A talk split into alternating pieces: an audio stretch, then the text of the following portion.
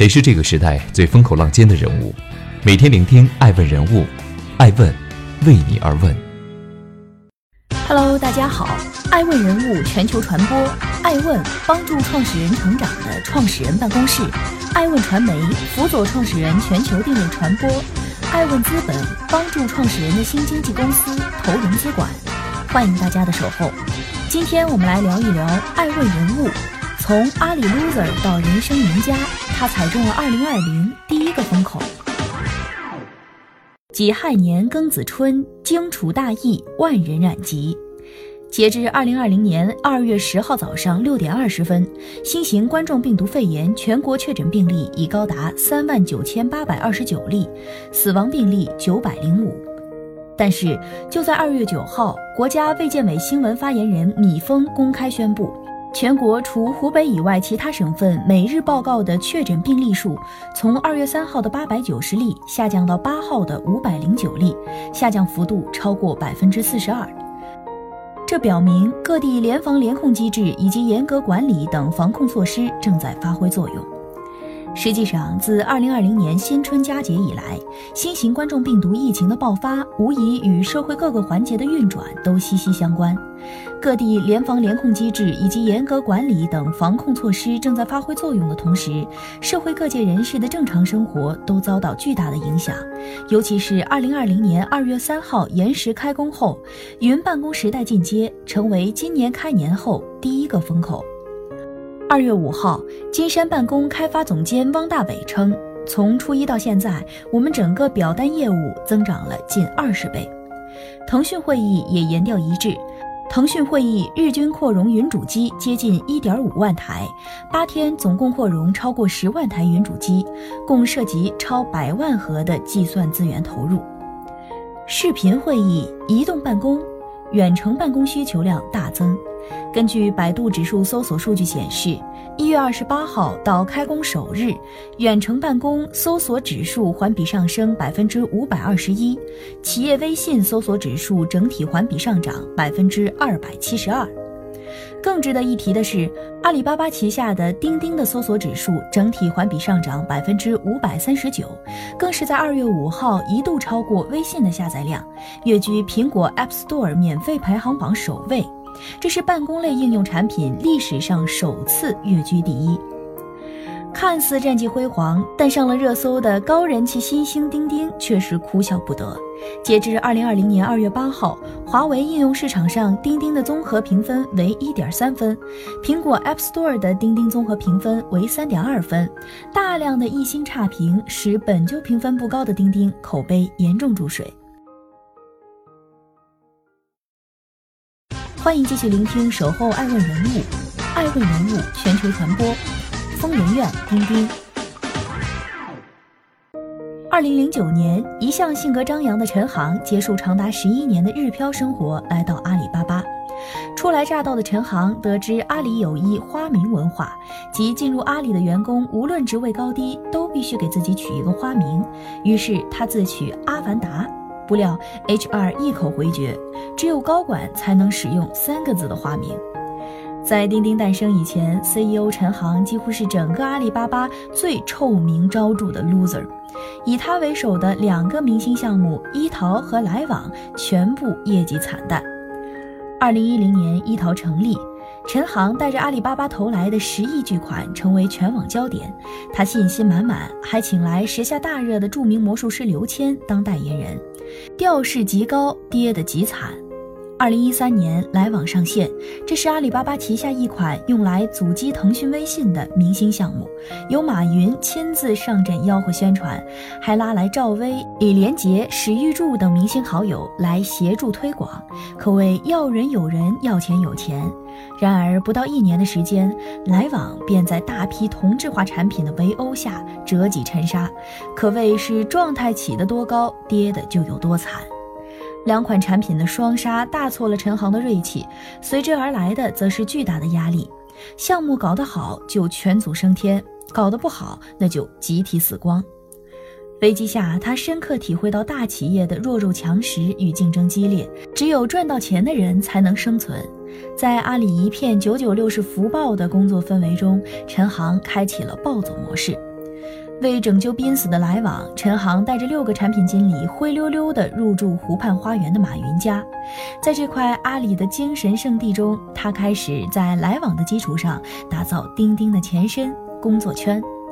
陈航把向死而生的这句话写在钉钉的办公室，给自己下了最后通牒，宣誓不成功便成仁。如今的上班族都在抱怨九九六，但当年的陈航却如疯子一般，每天晚上都加班到十一点，而且一周无休。他干脆大方承认了自己的疯子形象，不仅把钉钉团队称为疯人院，甚至在钉钉的内部招聘文案上直接写道：欢迎加入疯人院。钉钉团队人手一件的队服 T 恤上赫然印着七个字母 Be Crazy。 或许是越努力越幸运的缘故，命运之神终于开始向陈航抛来了橄榄枝。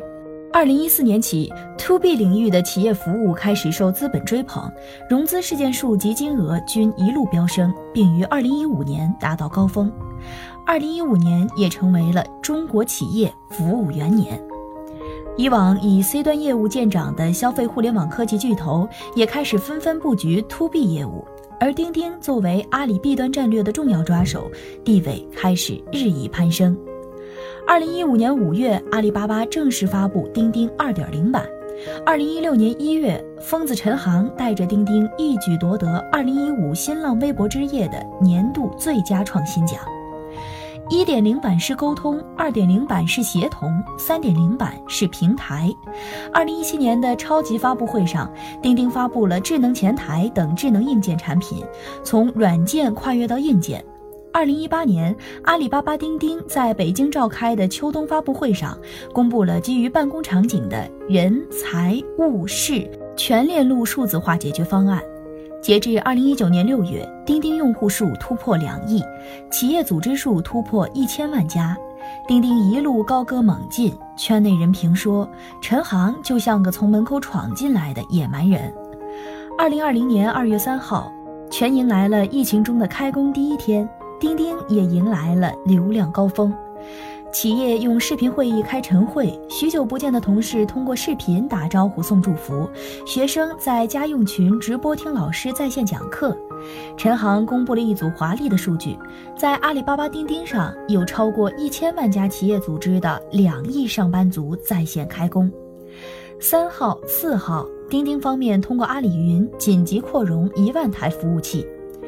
视频里其乐融融，一片欢声笑语，景象极为和谐。然而令陈航和马云都措手不及的是，用户反手给了钉钉一星差评。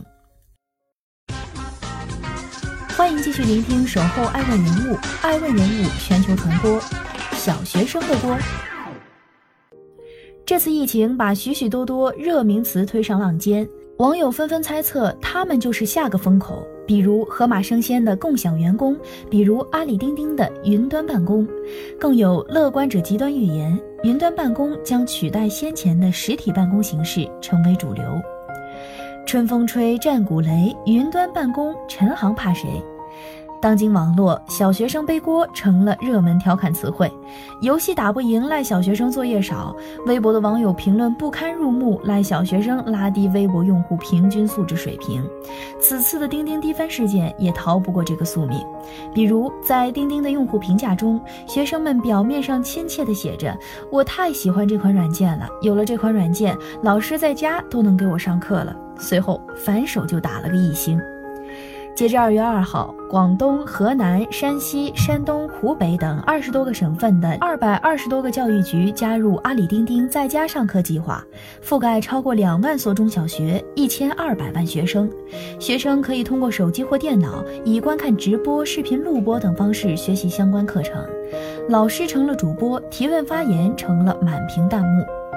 钉钉一星差评引发热议，每天让我们打卡可真让人高兴，假期虽然很短，但是有了这个，我的作业也翻了倍呢。原以为不用上课了，可现在有了它，腰更酸了，腿更疼了，头发也渐渐稀疏了。高二的我们在今天也被光荣地授予了下载这个软件快乐学习的使命呢。哭笑不得，但调侃之余不得不引发深入思考。钉钉的低分事件究竟是黄口小儿们无心的信口雌黄，还是云端办公背后弊端的先行暴露？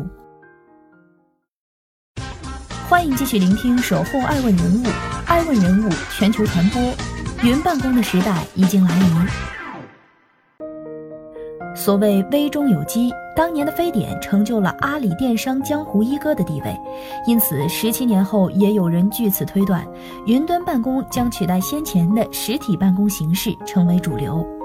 但在爱问看来，一七年前马云们的故事将不大可能在云办公领域重演。换言之，未来的几个月内，钉钉或是其他云办公软件的日活用户流失几乎是肯定的。首先，新用户存在使用障碍。虽然当今正处于电子科技高速发展的时代，但不得不承认的是，全国十四亿人口中绝大多数是不能熟练掌握其操作及使用方法的。特别是像钉钉这类较为复杂的办公平台，很多用户，尤其是新用户，都不熟悉或不知道相关功能及流程。第二，受限于网络设施，使用体验差。小通是河南家境较差的高三尖子生，他的梦想是考上浙大。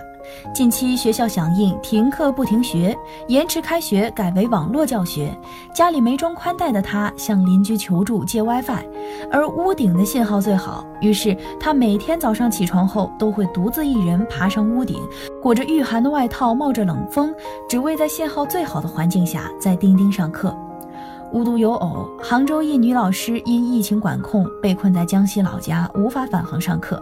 据媒体报道，接到学校要求直播上课通知后，这位老师便开始满山找四 G 信号，甚至用竹竿自架天线。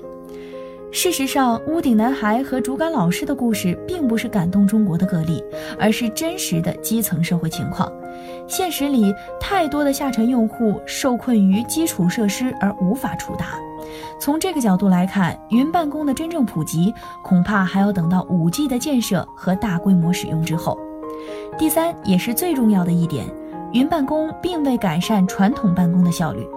集中办公的优势是你一抬头就能看得到人，一句话就能喊得到人，三五员工的会议说开就开，比起打字，说话显然更有效率。而对一些需要反复沟通的复杂工作，也根本不是来回截几张图片加语音能沟通的。比较典型的例子就是搜狗输入法在二月三号突然向河北兴隆县的五千多名用户推送了一条即将发生十二级地震的预警消息。后来搜狗公司查明原因，竟然是由于相关人员在家远程办公，对服务器做技术测试时进行了误操作。距离长了，效率自然低了，性价比也肯定差了。整体来看，现阶段的云办公远远没有达到理想云办公的目的，不仅增加了沟通的成本和时间，反而对员工个人的专注力和自控力要求更高。从这个角度看，云办公少了公司本身所应发挥的效应，既不能为员工们提供一个良好的物理上的工作环境，更难以营造同事之间相互竞争、合作的工作氛围。事实上，陈航自己就是很好的例子。如果他没有把整个团队的办公室打造成九九六的疯人院，钉钉也不可能发展到今日之高度。只靠网络维系的工作情，或许并不能稳固。